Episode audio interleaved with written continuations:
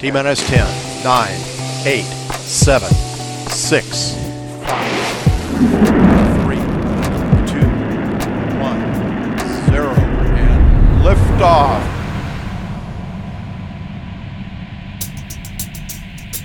אז בעצם היום אנחנו נמצאים בנקודת זמן מאוד מאוד מיוחדת. אנחנו עוברים מתעשיית החלל הישנה, נקראת Old Space, לעידן שנקרא New Space. בו בעצם אה, היכולת להשפיע על החלל עובר מממשלות, מסוכנויות חלל, לארגונים אה, מסחריים או פרטיים כמו SpaceX, אה, שבטח כולם מכירים. אה, ובעצם זה אומר שהיום אנחנו מסתכלים על אה, תקופה חדשה בפתח, שהרבה מאוד אנשים שונים, ולא רק האסטרונאוטים הכל יכולים של פעם הולכים להגיע לחלל לתקופות זמן ממושכות יותר, ובעצם אנחנו עוברים מלחשוב על החלל ועל תכנון לחלל כמשהו שרק שומר על בני אדם בחיים, עכשיו אנחנו צריכים להסתכל על זה כמשהו שעוזר לאנשים לחיות ולחיות טוב. כשקראנו בעתידות של בזוקה, שעד גיל 21 נגיע לירח, רובנו כנראה צחקנו. אבל יש מישהי שלקחה את זה ברצינות, והיא עובדת על זה הלכה למעשה. That's one small step for man. אני מתרגשת לארח את אדריכלית החלל מיכל זיסו, שמתכננת איך בדיוק נתיישב בפלנטות מחוץ לכדור הארץ ואיך נחיה שם. הטכניוניסטים, הפודקאסט של ארגון בוגרי הטכניון. שלום מיכל. היי, נעים מאוד, כיף להיות פה. גם לי, אז אני אשמח שתציגי את עצמך. אה, אז אני מיכל, אני בהכשרתי אדריכלית, בוגרת הפקולטה אה, לאדריכלות ובינוי ערים בטכניון. אה, ולאחרונה אני אדריכלית חלל. אה, למדתי גם לפני שהגעתי לאדריכלות חלל בג'ולט, שזה סטארט-אפ למנהל עסקים ליזמים, ואני מלגאית של סוכנות החלל הישראלית לאוניברסיטת החלל הבינלאומית, שבעצם הביאה אותי למה שאני עושה היום, שאני אדריכלית חלל, שזה אומר שאני מתכננת ומעצבת וחוקרת סביבות מחיה לבני אדם מחוץ לכדור הארץ. מדהים, אז מתי ככה זה התחיל להתפתח, התחום הזה? אצלי, התחום הזה היום, רק חשוב להגיד, הוא עוד לא מפותח כל כך, הוא ממש בחיתולים. לא לומדים את זה בפקולטה. אה, לא לומדים את זה בפקולטה, וגם לא לומדים את זה באף פקולטה אחרת בעולם. יש אוניברסיטה בטקסס, שאני לא אנסה אפילו להגיד את שמה, אה, כי הוא מסובך קצת, אה, שעושים שם תואר שני לאדריכלות חלל, עם פוקוס אבל ספציפית לסטרוקטורה ולחומרים. אני לא מתעסקת בפוקוס הזה. הפוקוס שלי, שבעצם גם הופך אותי לאדריכלית חלל היחידה בעולם, עם הנישה הזאתי, אני מתעסקת ב-diversity oriented Human-Centered Design. זה אומר בעצם עיצוב שמותאם אנוש, בהסתכלות ל-diversity, למגוון אנושי, למגוון משתמשים. עד היום היו מספר אה, מצומצם של אנשים בחלל שיחסית היו אותו דבר, אותו שטאנץ, ואנחנו הולכים לעידן שיהיה בו בעצם מגוון אנשים. מה זה אומר אה, אותו שטאנץ? בעצם זה אומר שעד אה, היום... טיפוסי? לרוב גברים, עד היום היו 620 בני אדם בחלל, רק 75 נשים. אה, שזה אפילו לא מספיק למחקר רפואי, אה, למינימום מספרית שצריך. בדרך כלל זה גברים לבנים, בדרך כלל הם בגיל מסוים, בדרך כלל הם בפרופורציות גוף מסוימות, abled body, זה אומר שאין להם שום מוגבלויות פיזיות, אה, וזה כבר לא הולך להיות המצב. אנחנו כבר רואים אנשים שונים שמגיעים לחלל כתיירי חלל, אז בעצם יש הכרח לייצר את הסביבות המותאמות, אבל אני הגעתי לזה מתוך זה שעבדתי המון המון שנים אה, על כדור הארץ, בהתמחות של מגדלים ופרויקטים בקנה מידה גדול, פרויקטים אורבניים גדולים, גם בארץ, גם בניו יורק, ופשוט כשהסתכלתי מסביב, שמתי לב שהעולם שלנו פה לא תוכנן עבור כולם, והוא תוכנן גם הוא על ידי קבוצה מסוימת, מאוד הומוגנית, mm-hmm. ובגלל שלנו קצת קשה אפילו לדמיין איך עושים דברים אחרת, let alone ממש לשנות אינפרסטרוקטורה, במקרה מאוד, ואני אשמח לשתף אם יהיה לנו זמן, אה, במקרה מאוד התגלגלתי אה, לתעשיית החלל, שבעצם שם יש הזדמנות לעשות הכל מההתחלה. מעבר לידע אדריכלי, זה נשמע שאת צריכה המון המון ידע נוסף, רב-תחומי. מאיפה הידע הזה מגיע? בעיקר מסקרנות ולמידה עצמית. בעצם בחלל מאוד רואים את זה, אני מאמינה שזה נכון גם בכדור הארץ ונכון גם בהרבה מאוד תחומים, לא רק באדריכלות. אין, זה מאוד אינטרדיסציפלינרי וצריך להיות אפילו עוד יותר.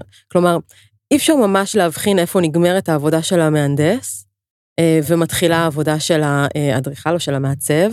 חייבים לעשות הכל בשיתוף פעולה עם רופאים ועם פסיכולוגים, ו- ו- וזה אי אפשר אחרת. אני חושבת שככה גם צריך לבנות פה, רק פה אפשר גם קצת אחרת. הידע הוא גם, אה, למדתי לבד, גם מאוניברסיטת החלל, ששם בעצם באמת נתנו לנו סט ענק של אה, כלים מכל הזוויות, מרפואת חלל לחוקת חלל, לאסטרונומיה, ל-rocket science, למדע טילים. אמנם זה לא לעומק, אבל זה מספיק בשביל להבין מה, מה נדרש, וגם להכיר בעצם עוד אנשים ועוד בעלי מקצוע אה, שיהיה אפשר לשתף איתם פעולה.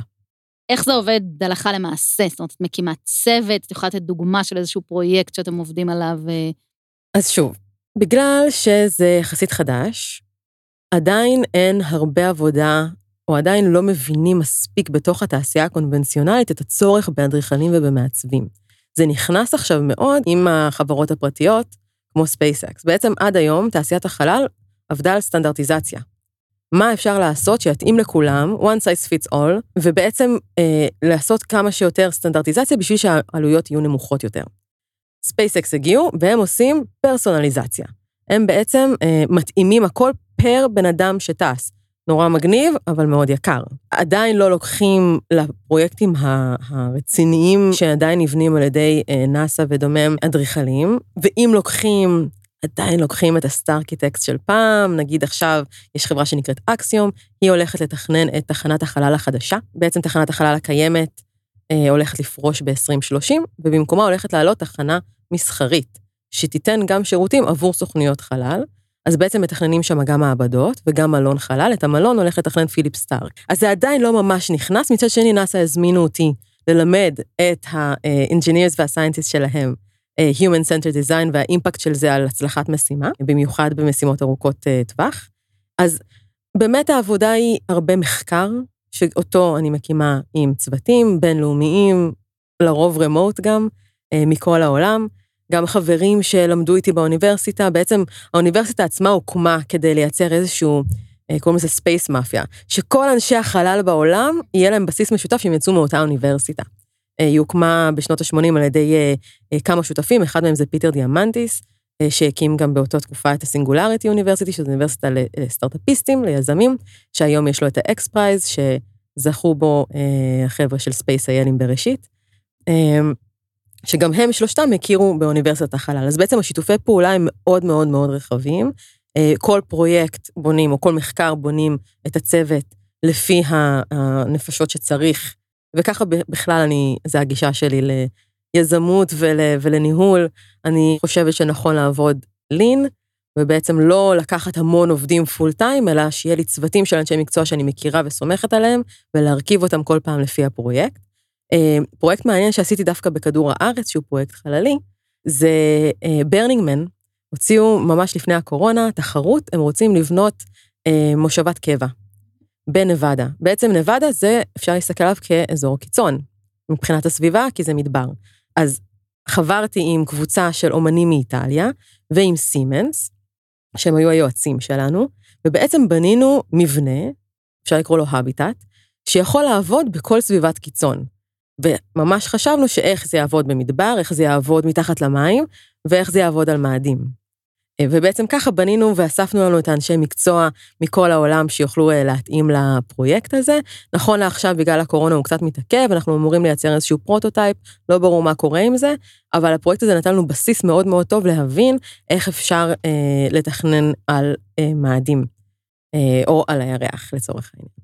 אז את יכולה לתת ככה שתיים, שלוש דוגמאות למה ההבדלים, זאת אומרת, על איזה דברים את צריכה לשים לב כשאת מתכננת כן. בסביבה שהיא לא כדור הארץ? אז בעצם בחלל באופן כללי, אנחנו מסתכלים על uh, ה-holy grail של sustainability, שזה די מדהים. בחלל אין לנו תשתיות להתחבר אליהם, של חשמל, uh, של מים, של ביוב. בעצם אנחנו צריכים לייצר מערכות במעגל סגור, מערכות סגורות. גם תחנת החלל היא פועלת בצורה כזאת, היא רק 83, לדעתי, אחוז סגורה, אבל השאיפה היא שנהיה 100% סגורים. מה זה אומר? זה אומר שאנחנו צריכים, קודם כל, אה, לייצר לעצמנו את הכל. אנחנו מייצרים לעצמנו את האנרגיה, אנחנו מייצרים לעצמנו את החמצן או את האטמוספירה שאנחנו חיים בתוכה. אה, גם במאדים, גם בירח, אנחנו תמיד נחיה בפנים, בגלל שהסביבה היא כל כך קיצונית והיא לא מאפשרת לבני אדם לצאת החוצה, אה, אלא אם כן אנחנו עם חליפות. אז אנחנו צריכים לייצר לעצמנו את האטמוספירה ואת הסביבה, את האוכל אנחנו צריכים לגדל לעצמנו לבד, אנחנו צריכים למחזר כמה שיותר דברים. בעצם כל הדברים האלה מאוד טובים, גם אם אנחנו נביא את החדשנות ואת כל הכלים האלה חזרה לכדור הארץ. דבר נוסף שאנחנו אה, מחויבים, בגלל שאנחנו צריכים לתמוך בסביבות האלה המלאכותיות, נרצה שהן יהיו כמה שיותר קטנות. אז בעצם אנחנו אה, צריכים לחשוב כמה שיותר קומפקטי, כמה שיותר אה, אה, גמיש. אה, ושוב, גם זה, זה איזשהו כלי שיכול לאפשר לנו להסתכל גם על עתיד כדור הארץ. הרבה דברים שהם מתכננים בחלל, אם חושבים על זה בצורה מסוימת, מבינים שזה עוזר לנו להתכונן הרבה פעמים לדברים שאנחנו נצטרך להתמודד איתם, לאתגרים שנצטרך להתמודד איתם בעתיד הקרוב או הרחוק של אה, כדור הארץ. אז נגיד בהקשר של מבנים קטנים, או חללים קטנים, אם אנחנו הולכים בכדור הארץ לכיוון של co-working, co-living, co-transportation, והסביבות מחיה הפרטיות שלנו מצטמצמות בגודל, זה בדיוק זה. אה, זו אותה החשיבה. אז אנחנו נוכל להביא גם את הצורת חשיבה הזאת זאת מהחלל. זה גם מייצר חדשנות. נכון. אז בואי נדבר על שינה בחלל, מה בעצם האתגר? אז בחלל הכל צריך להמציא מחדש. או לחשוב עליו אחרת, איך שאנחנו אוכלים, איך אנחנו נושמים, וגם איך אנחנו ישנים. בעצם אה, התנאים בחלל הם מאוד מאוד מקשים על בני אדם לישון. כל פעם, וגם בכל מקום, יש תנאים אחרים. אז אם אנחנו מדברים על תחנת החלל הבינלאומית, כמו שאמרתי, היא מקיפה את כדור הארץ 16 פעם ביום, כל 90 דקות היא עוברת בין אור לחושך. אז כבר זה אה, פוגע בסבבים שלנו אה, הטבעיים, ומאוד מאוד מקשה על השינה. אה, אז זה דבר ראשון. דבר שני, יש צליל buzzing כזה של התחנה, constant כל הזמן, שזה גם דבר שהוא מקשה.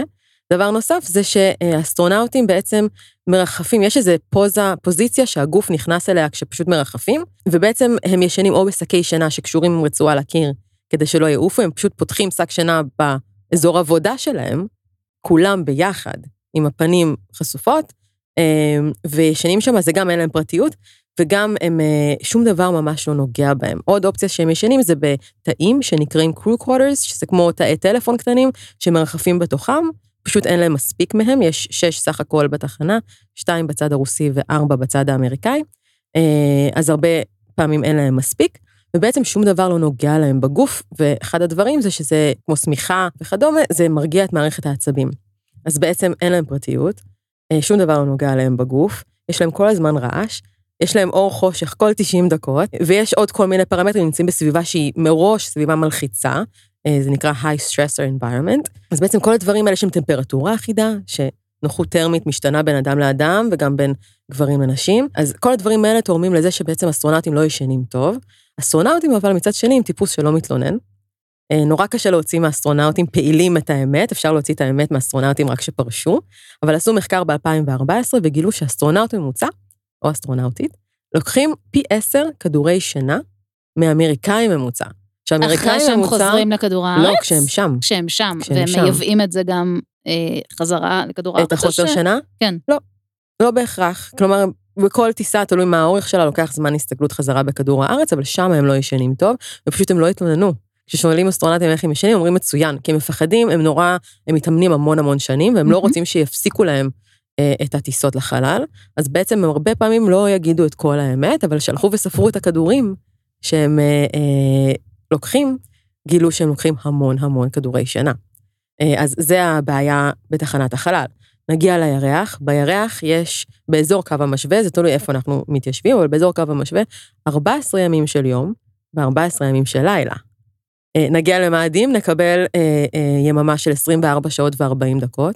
נשמע נורא נורא מגניב, אבל יש אה, הרבה מהנדסים של נאס"א, שאלה שמתכננים את הרוברים שנמצאים היום על מאדים, הם ישנים, או הם בעצם חיים בשעון מאדים, והם מספרים שיש גם TED מאוד מוצלח על זה, של אחת מהחוקרות. זה נורא נחמד בהתחלה להרוויח עוד 40 דקות ביום, אבל הגוף האדם באיזשהו שלב קצת מתעייף מהדבר הזה, אחרי כמה חודשים.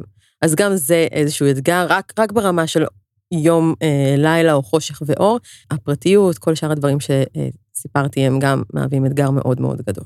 אז מה הסטארט-אפ שלך עושה? אז הסטארט-אפ בעצם אה, מדבר על למלא את התאים שיש להם היום, או אפילו שקי שינה, בחומר. אה, בעצם אם נדמיין, אנחנו אה, נולדים ברחם ובנוזלים, מתוך רחם אה, שיש בו נוזלים, אנחנו מוגנים ונמצאים בתוך חומר, וישר עוברים לישון על משטחים שטוחים. שזה משהו שנשאר איתנו מאז ומתמיד, יכול להיות שפעם לא היו טכנולוגיות שיכולות לאפשר לנו לישון בכל דרך אחרת, אבל בעצם החשיבה הזו של לחזור לישון בתוך רחם, בתוך חומר שיכול לבודד אותנו אקוסטית, שיכול לייצר את התמיכה, את הלחץ על הגוף, שירגיע את מערכת העצבים, אה, אה, וייתן את כל הפתרונות לכל הדברים שאמרתי, יכול מאוד לשפר להם את איכות השינה. והדבר הזה גם הולך להיות משולב עם סנסורים ועם אה, ריאקטורים שיכולים לשנות פרמטרים מאוד קטנים כמו טמפרטורה או ויברציה, דברים שהם בעצם אה, קיימים היום. פשוט אני מחברת אותם ביחד, ואפשר ככה לפתח database, אפשר להגיב בזמן אמת לנוחות של האסטרונאוטים, ובעצם ליצור מוצר שהוא customizable, בעצם המוצר הוא אחד, אבל הוא יכול להתאים את עצמו למשתמשים שונים. זה איזשהו תא? זה, זה חומר שממלאים את התאים בו. את התאים הקיימים? כן. ואת זה אפשר יהיה לייבא, את חושבת, גם לחיים בכדור הארץ, לאנשים שסובלים מקשיי שינה? אז כן. באופן כללי אני רק אגיד, יש לי עוד כמה כובעים, אני עושה הרבה דברים. אחד הכובעים שלי זה שאני ב-advisory board אה, של, או יועצת לחממה טכנולוגית של המדען הראשי ורשות החדשנות, אה, שנקראת Earth and Beyond, אה, שהיא בשיתוף עם קרן הון סיכון שנקראת Moon to Mars Ventures, ובעצם החממה הזאת היא משקיעה בסטארט-אפי חלל, בתעשיית הספייסק. כל סטארט-אפ חלל, בשביל להיות כלכלי, הוא צריך שיהיה לו גם אפליקציה בכדור הארץ. מצד אחד זה הופך את הסטארט-אפ למורכב יותר, מצד שני, אנחנו היום משתמשים בהרבה מאוד פיתוחים שפותחו לחלל, אנחנו אפילו לא יודעים את זה. כל מי שמשתמש בסקוץ' ופותח לחלל, כל מה שוויירלס פותח לחלל, מצלמות קטנות שיש לנו בטלפון פותחו לחלל, זכוכית שלא אה, אה, נסרטת ועוד הרבה מאוד פיתוחים אנחנו משתמשים בהם. אז אנחנו בעצם אומרים שאנחנו עושים, מחפשים סטארט-אפים שהם במודל הפוך. כבר בשלב הרעיון, אנחנו מחפשים להבין איך זה יהיה מוטמע בכדור הארץ. אז בשלב ראשון, המוצר שלי יהיה מוטמע בסביבות קיצון, ובאנשים שעובדים במשמרות, נגיד בצבא, ובאנטארקטיקה וכל מיני כאלה. בעתיד השאיפה היא באמת להגיע למצב שאנחנו נוכל להכניס את זה גם לבתים, או אפילו כ... תאים של אה, אה, שנאצים במשרדי עבודה. אני באופן אישי שונאת לישון, אז בשבילי, אם אני אצליח להגיע לנקודה שאפשר לישון קצת זמן ולקבל את אותם בנפיץ, מבחינתי אני... נו, מה בתא וריסטארט. הטכניוניסטים. אני אשמח לשמוע איך הגעת ללימודי ארכיטקטורה בטכניון, ואיך זה היה? וואה, אנחנו הולכים הרבה הרבה הרבה שנים אחורה. אני סיימתי ללמוד בטכניון לפני קצת יותר מ-11 שנה. זה לא. ארכיטקטורה זה חמש שנים, אז 16 שנה אחורה. אה, אני הגעתי לטכניון, או ללימודי ארכיטקטורה, לא, אף פעם לא חשבתי שזה מה שאני אעשה, אבל בתור ילדה, מגיל 12 עברתי לגור בניו יורק עם כל המשפחה. וההורים שלי מספרים לי שהם היו לוקחים אותי ואת אחי הקטן להמון אה, נופים, כזה לטיולי נופים בארצות, ברחבי ארצות הברית, אה, ותמיד הייתי אומרת להם, בתור ילדה קטנה, לא מעניין אותי, תיקחו אותי לעיר, עיר מרגשת אותי, אני רוצה בניינים. אה, היום קצת התמתנתי, אבל מהגיל הזה כבר הרגשתי שאני נמשכת לסביבות שהן מתוכננות על ידי בני אדם. זה טוב להתחיל עם ניו יורק. לגמרי. סטנדרט גבוה. וגם הגעתי לשם, בעצם fast forward 15 שנה קדימה, תכננתי בניו יורק מגדלים, ואז עד השלב הבא, אמרתי, אם הגעתי לתכנן מגדלים בניו יורק, השלב הבא זה רק יכול להיות בחלל.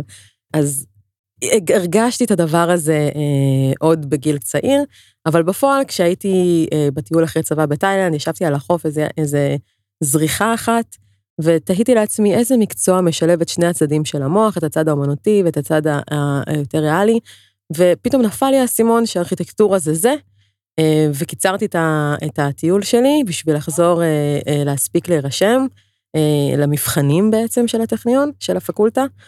ואחרי שהתקבלתי, אבא שלי סיפר לי, אבא שלי עבד בבנק לאומי, הוא היה ראש אגף הביקורת הפנימית, והוא סיפר לי שהוא עבד בהתחלה בבנק שיש בטכניון, בסניף בטכניון, שמשקיף על הפקולטה לארכיטקטורה, כי הוא רצה להיות אדריכל. שהיה בנק נשאר... לאומי בזמנו. נכון, והוא נשאר שנים, שנים, שנים בבנק, ומעולם לא הפך לאדריכל, אבל הוא סיפר לי את זה רק אחרי, כדי לא להשפיע עליי. סיפור מעולה. אז איך היה ללמוד בפקולטה? אה, זה היה חוויה, כלומר, אנחנו גרנו שם, גרנו בפקולטה, כן. שזה שונה משאר הפקולטות. נכון. אה, ממש ישנו מתחת לשולחן, על השולחן, במסדרונות. אה, היה מדהים, זו חוויה די משוגעת, הלימודים. האמת שהיום אני מרצה הרבה. אה, גם אה, עשיתי שתי הרצאות TED, אה, וגם אני מרצה מאקדמיות לחברות הייטק וכנסים גדולים, ואני בדרך כלל מתחילה את ההרצאות שלי בסיפור על מרצה שהיה לי בשנה א', איציק הירש. כי הוא אמר לי משהו שנחרט לי ממש ממש ממש עמוק, וכנראה באיזשהו, ש- באיזשהו מקום השפיע עליי. אה, רוצה שאני אספר לך מה הוא אמר? בוודאי. אני בדרך כלל מראה שקופית, דמיינו שקופית עם מלא ציפורים שעומדות על אה, כבל חשמל כזה. אה, הוא אמר שכולנו בחיים, וגם בלימודים, אה, הולכים על חבל דק ומאוד מאוד מאוד צפוף. אה, יש הרבה מאוד אנשים על החבל הזה, וכל החיים אנחנו נאבקים לשמור על השיווי משקל שלנו על החבל. אבל אם נדע לקחת צעד אחד מחוץ לחבל, יש סיכוי שנגלה שאנחנו לא נופלים. מה שכן נגלה, נגלה זה שאנחנו אה, מוצאים עולם של הזדמנויות שיש לנו פחות תחרות עם האנשים. אני לקחתי את זה למקום של אולי נמצא, אם נצא צעד אחד מחוץ לחבל הזה, נמצא נישה. נמצא את הדבר הייחודי שאנחנו נעשה, אה, ששם יהיה לנו פחות תחרות ופחות נצטרך להיאבק. אה, כשאני מלמדת על אה, איך לפתוח או איך לחשוב על סטארט-אפ או על חברה, אז אני משתמשת בדוגמה הזאת, כי בעצם מבחינתי הדרך הכי נכונה לייצר משהו כזה, או למצוא את הנישה, זה לקחת את מה שאנחנו יודעים לעשות, נגיד אני אדריכלית, לקחת את מה שחשוב לנו לעשות, או שמה שחשוב לנו בכלל, שבשבילי זה כל העולם של שוויון, שוויון מגדרי, אבל גם שוויון אנושי בכלל, וגם equality ו-equity ו-inclusivity וכל העולמות האלה, זה מאוד מאוד חשוב לי. ולקחת משהו שמרגש אותנו ומסעיר אותנו, שבשבילי זה החלל, שימו את הידיים ביחד, וקיבלנו את הנישה שאני שיצא. נמצאת. לא, מה שמדהים זה שהוא לא אמר שאם תצאי צעד אחד מחוץ לחבל, תגלי שאין שם גרביטציה, אבל זה מה שקרה. נכון, זה נכון, לא חשבתי על זה עד עכשיו. זה מה שקרה, זה לפינתנו אה, בוגר מעורר השראה, אבל תכף אנחנו נבקש ממך, אה, אנחנו נחזור לפינה הזאת. מה היו השלבים אה, הבאים לפני שהגעת לנושא של החלל? אז בעצם ישר מהטכניון אה, התחלתי לעבוד במשרד אדריכלים של אה, משה צור. בעצם הלוגיקה הייתה, אני צריכה ללכת לעשות את המבנים הכי גדולים שאני יכולה למצוא, או את הפאזלים בעצם הכי מורכבים שאני אוכל למצוא, אה, כי גם זה מאוד מאוד מעניין אותי, וגם כי בהיגיון שלי, אם אני אדע לעשות גדול, אני אדע גם לעשות קטן, אבל הפוך לא בהכרח יעבוד. אז עבדתי כמעט חמש שנים בתל אביב, כאדריכלית, התמחיתי במגדלים, אה, ומשם עברתי לניו יורק לכמה שנים. למגדלים היותר גדולים? למגדלים העוד יותר גדולים, הייתי סיניור ארכיטקט של מגדל של 80 קומות בפיפט אבניו. אין יותר גדול מזה. מדהים. אה, זה היה נורא אה, מגניב, ושם בעצם התחלתי להבין, נפתחו לי העיניים לזה שבפרויקטים הגדולים באמת, אני בדרך כלל האישה היחידה בחדר, ותהיתי, האם יש קשר בעצם בין זה שבאמת העולם שלנו, לצערי, היום עדיין מי שמכתיב, מי שיש לו את הכסף, היזמים, או אה, האדריכלים הגדולים גם, עדיין זה רוב גברי, והתחלתי לחקור האם יש קשר אה, בין העובדה הזאתי לאיך אנחנו מתנהלים או מתנהלות בעולם. והפלא ופלא מצאתי עולם שלם אה, של דוגמאות למשהו שנקרא אפליה על ידי עיצוב, או discrimination by design.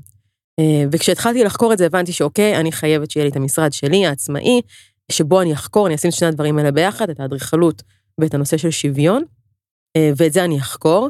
לצערי, היה לי מאוד מאוד קשה לתרגם את זה לפרויקטים. ואז באותה תקופה, שזה היה בערך לפני חמש-שש שנים, אה, מצאתי את עצמי בלי הרבה פרויקטים, אה, לצערי, וזה נתן לי זמן לחפש באינטרנט תחרויות, תחרויות אדריכלות בינלאומיות, קונספטואליות, ובמקרה נתקלתי בתחרות שנקראת מרסטופיה, שהמטרה שלה הייתה לתכנן התיישבות על מאדים. אמרתי, מגניב, זה יהיה ההזדמנות שלי לתכנן משהו מאפס, עם תנאים שונים לגמרי, שמכריחים אותי לחשוב על הכל מחדש, ואני אעשה את זה כאדריכלות שמונעת על ידי ערכים של שוויון.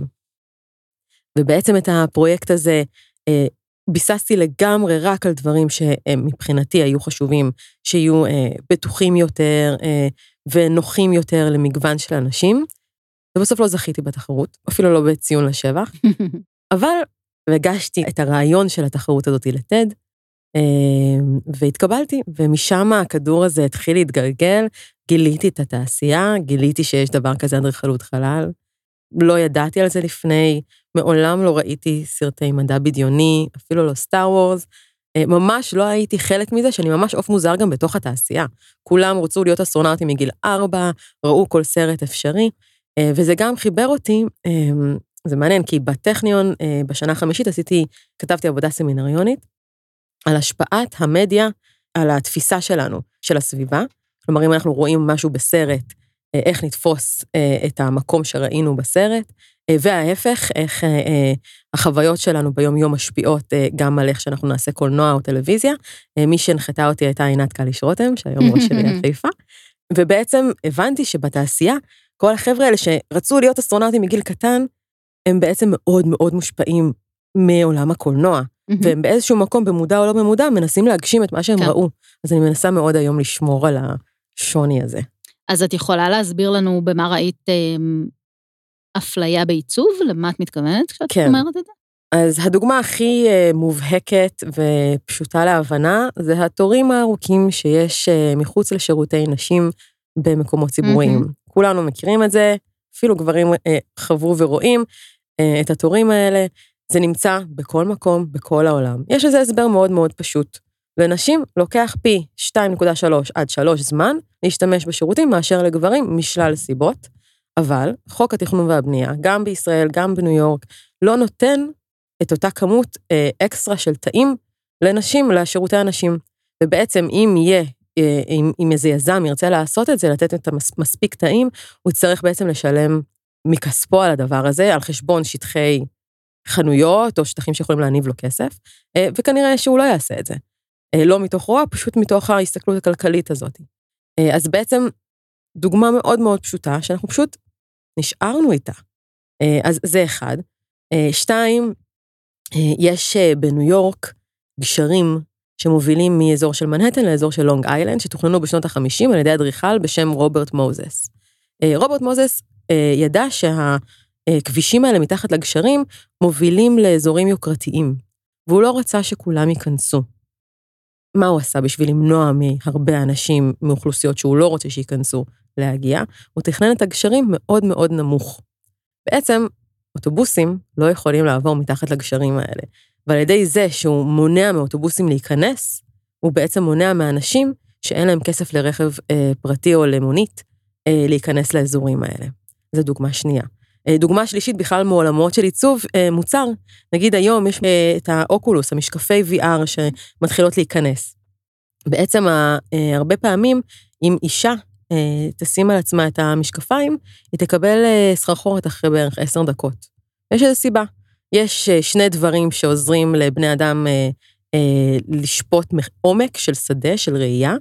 אה, אני לא יודעת בדיוק את המונחים, אה, אבל אחד מהם, זה משהו שהמוח שלנו עושה אוטומטית, אחד מהם גברים בדרך כלל יותר משתמשים, ובשני נשים בדרך כלל יותר משתמשות.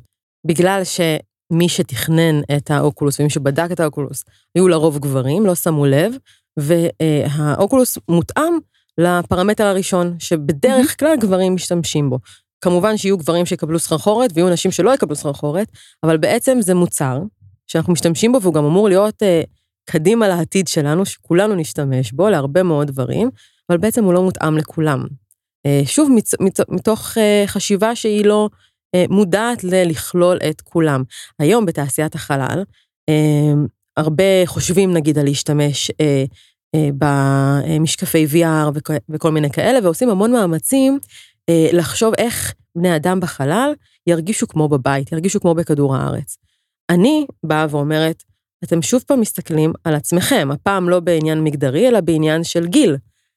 אתם, איך אתם תרגישו כמו בבית, אבל מי שבפועל יהיה על מאדים, הם היום ילדים, או אפילו לא נולדו, הם ייוולדו לתוך המטאוורס. הם יהיו רגילים לחיות בכל מיני עולמות וירטואליים. להם אנחנו צריכים לתכנן, לא לנו, שאנחנו רוצים להרגיש כמו ברחוב בכדור הארץ.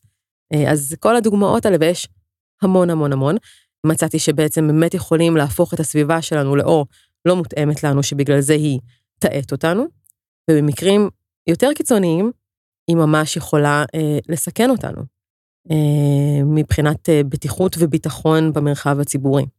אה, מצד שני, לצערי, מאוד מאוד קשה לשנות דברים שאנחנו כל כך רגילים אליהם.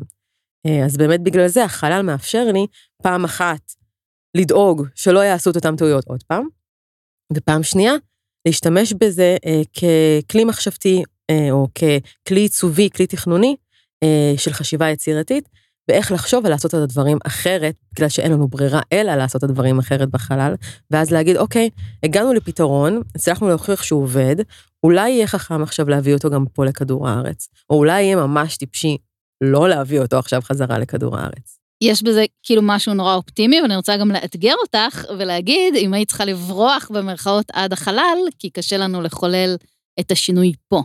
אה, כי את אומרת, משרדי אדריכלים גדולים, זה תמיד גברים, תמיד אה, המוצרים הגדולים, היזמים הגדולים, ו- וכאילו, כל כך קשה לחולל שינוי, אה, ברחנו עד החלל, אולי נעשה שם שינוי ונביא את השינוי לכדור הארץ. כשמלמדים חשיבה יצירתית, יש הרבה כלים שלא קשורים לחלל, שמדברים על שינוי פרספקטיבה. מה הייתם, איך הייתם פותרים את הבעיה שלכם אם היה לכם את כל הכסף שבעולם? או איך הייתם פותרים את הבעיה שלכם אם לא היה לכם שקל אחד להשקיע בה והייתם צריכים רק להמציא את הדברים ממה שיש לכם בתוך החדר הזה. אמ, הרבה פעמים מלמדים על לשנות פרספקטיבה, והחלל זה שינוי הפרספקטיבה האולטימטיבי. אה, הרבה אומרים, למה משקיעים כל כך הרבה משאבים בתעשיית החלל, אם יש כל כך הרבה מה לתקן פה בכדור הארץ? למה לנו להתיישב על מאדים כשיש לנו, אנחנו צריכים להציל את כדור הארץ?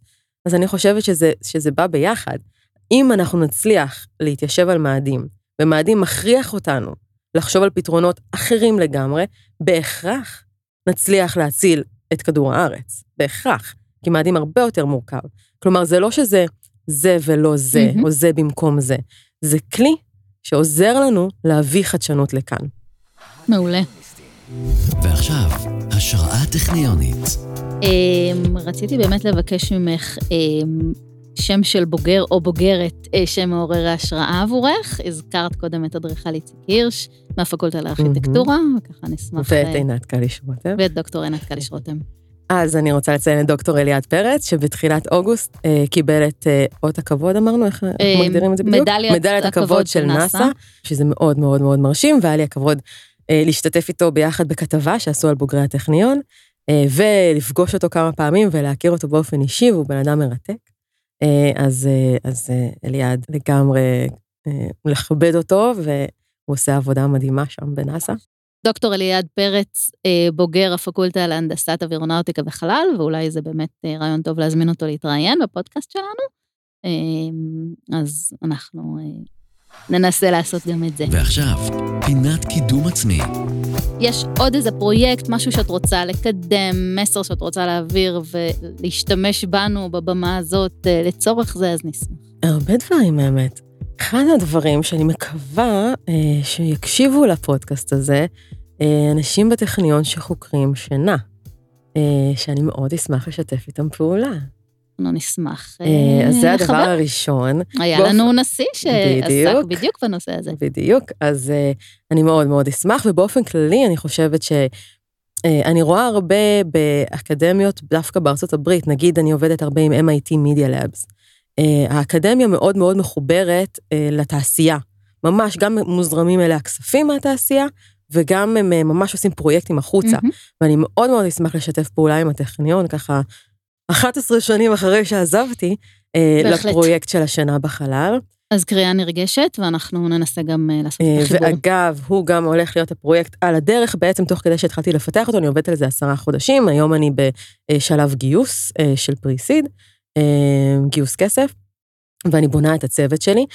תוך כדי העבודה על הנושא של השינה, שבעצם גייסתי אה, סוללת יועצים מעולמות הרפואה והפסיכולוגיה, יש לי את אה, דוקטור ערן שנקר, שהוא רופא חלל, הוא רופא של אה, נאס"א, 12 שנה עבד עם אסטרונאוטים.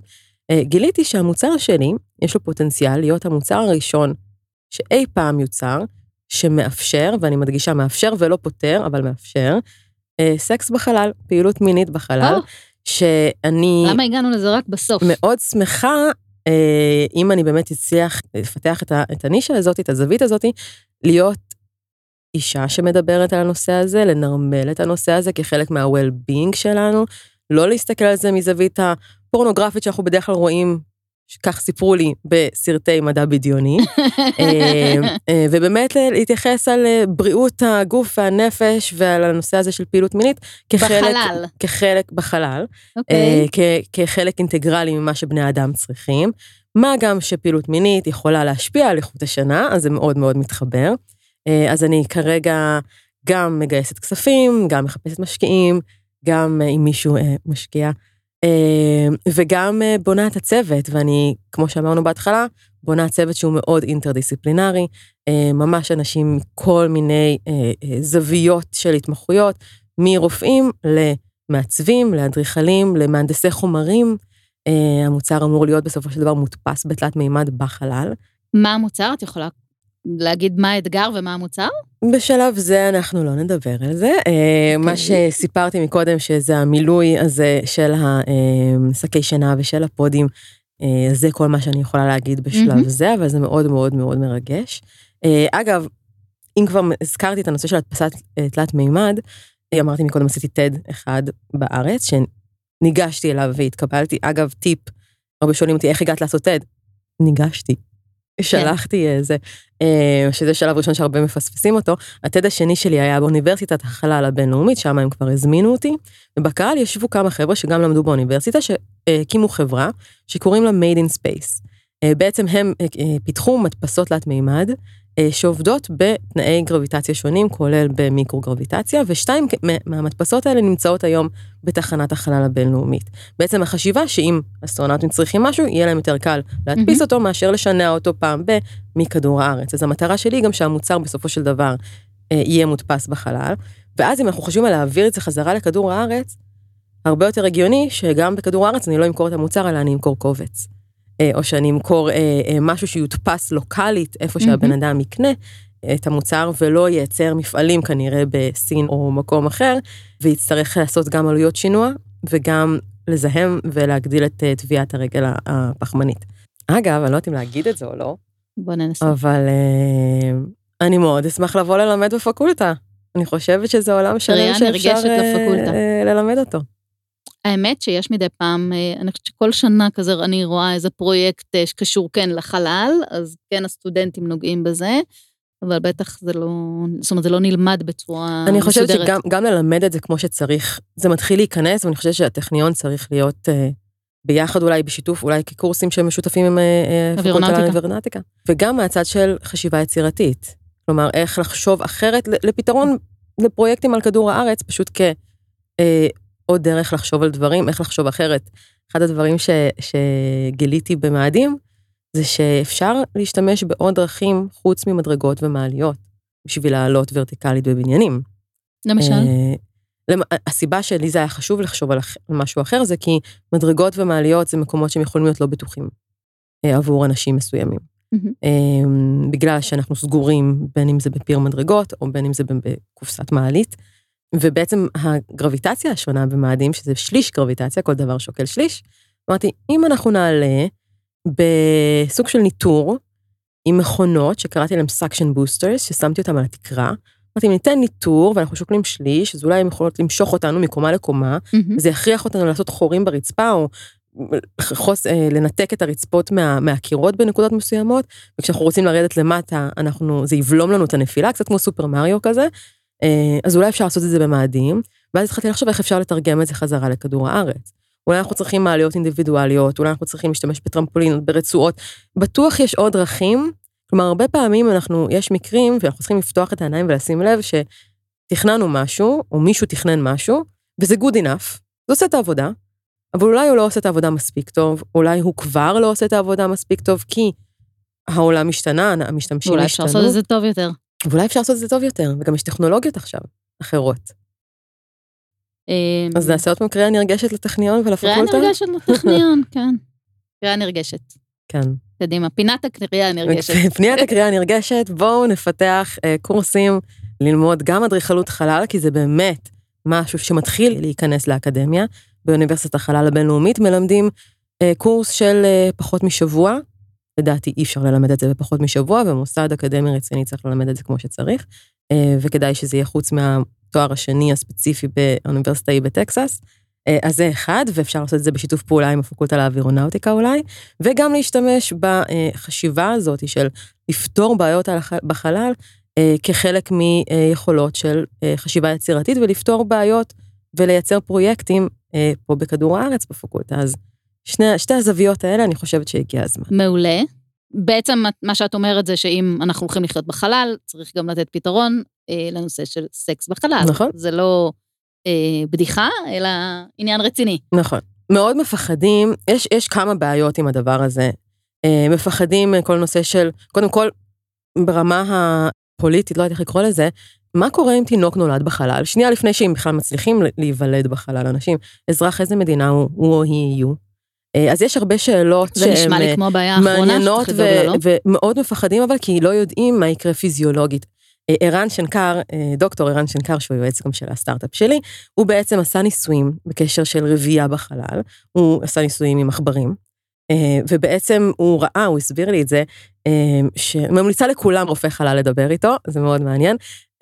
הוא הסביר לי שהתאים של ביצית מופרית, לא מסתדרים כמו שתאים מסתדרים בכדור הארץ בגלל הגרביטציה השונה, הם בעצם יותר אה, אה, בכדור הארץ, תאים מתחילים לבנות את אה, עמוד השדרה, ובחלל הם מתפרסים יותר לצדדים, אז זה קצת נראה אחרת. כן הצליחו שייוולדו עכברים בחלל, אז זה היצור החי היחיד שנולד בחלל. הביאו יונקים אחרים לחלל, וגילו שהם מתו בגלל שה... חיות לא מסתגלות כמו בני אדם לסביבה, אז הם אה, לא יכלו להגיע לאימא לינוק, הם פשוט מתו מרעב, מאוד עצוב. אה, אז זה, זה עניין אחד של מה קורה. עניין שני זה עניין של אה, קרינה, שיכולה לפגוע במערכת הרבייה.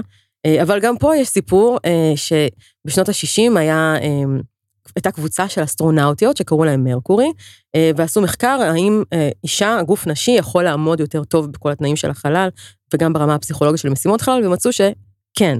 אה, אבל Obviously. לא נתנו להם לטוס. למה לא נתנו להם לטוס בסוף? בגלל שלא ידעו מה זה עושה למערכת הרבייה הנשית. כל כך פחדו שמשהו ייפגע שם, שפשוט אסרו עליהם לטוס. אחת מהן היא טייסת שנקראת וולי פאנק, שג'ף בזוס, בטיסה הראשונה של בלו אוריג'ין, הוא הטיס אותה לחלל, וזו הייתה הפעם הראשונה בגיל 80 ומשהו שהיא הגיעה לחלל מאז מצוות מרקורי של פעם. יש עוד כל מיני סיבות אה, ש... אה, נושא שהוא מורכב יותר בחלל. נגיד, בחלל, בתחנת החלל, הנוזלים בגוף, דם ונוזלים אחרים, עולים אה, ומתרכזים בפלג גוף העליון. בשביל פעילות מינית אנחנו צריכים את זה בפלג גוף התחתון. אה, אז זה בעיה נוספת. בעיה, עוד בעיה זה מה קורה עם נוזלים שיוצאים מהגוף. מים או זיעה נקווים לנו בשלוליות על הגוף, ובשנייה שאנחנו נעשה לזה כזה flick והם יעופו ויתפזרו להמון המון המון המון טיפות, אה, וזה יכול להיות אה, לא סטרילי. אה, בעצם מה שקונן אובריין אמר אה, לא מזמן, אה, אני חושבת גם זה היה בסוף יולי או בתחילת אוגוסט, הוא ציטט איזושהי כתבה שיצאה שהיא לא נכונה, מדגישה, לא נכונה, שמדענים של נאסא אומרים שאסור לאונן בחלל, בגלל שזרע של אסטרונאוטים יתפזר ויכניס אסטרונאוטיות להיריון. אולי ככה יוולד חייזר. זה לא נכון, הן גם לא מסתובבות ערומות שם בתחנה, אה, אבל, ולא כזה קל להיכנס להיריון, בואו נודה על האמת, אה, ובמיוחד לא בחלל, אז זה לא נכון, אבל באמת יש הרבה מאוד אה, חוסר אינפורמציה, כי זה נחשב לנושא שהוא ממש טאבו. יש אפס רקורד של פעילות מינית בחלל, יש אפס מחקר, יש סיבות למה יש אפס מחקר, בעצם בגלל שהיו כל כך קצת אנשים בחלל עד היום, אם נעשה בשנת 2022 מחקר אה, שקשור לפעילות מינית, גם אם הוא יהיה אנונימי, יהיה מאוד קל להצביע על האסטרונאוטים שהיו באותו כן. זמן שבו המחקר נערך. אז זה סיבות, מצד שני, זה לא מצדיק בעיניי, אה, ובעיני הרבה אנשים אחרים, אה, שאין שום מחקר, כי זה דבר שהוא חשוב לבריאות שלנו, כמו כל דבר אחר שאנחנו עושים. תודה רבה, מיכל, זה היה מרתק. בשמחה רבה, נהניתי לשתף ולדבר איתך. ותודה לכן ולכם על ההאזנה. אנחנו הטכניוניסטים, הפודקאסט של ארגון בוגרי הטכניון.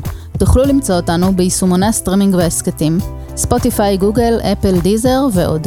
שם אפשר להאזין לכל הפרקים ולהירשם לקבל עדכונים על פרקים חדשים. אם גם אתם רוצים להשתתף בפודקאסט שלנו, צרו איתנו קשר דרך האתר של ארגון בוגרי הטכניון. אני רותי דונג, להתראות. הטכניוניסטים זמין להאזנה בספוטיפיי, דיזר, אפל פודקאסט, גוגל פודקאסט ובאתר ארגון בוגרי הטכניון. הטכניוניסטים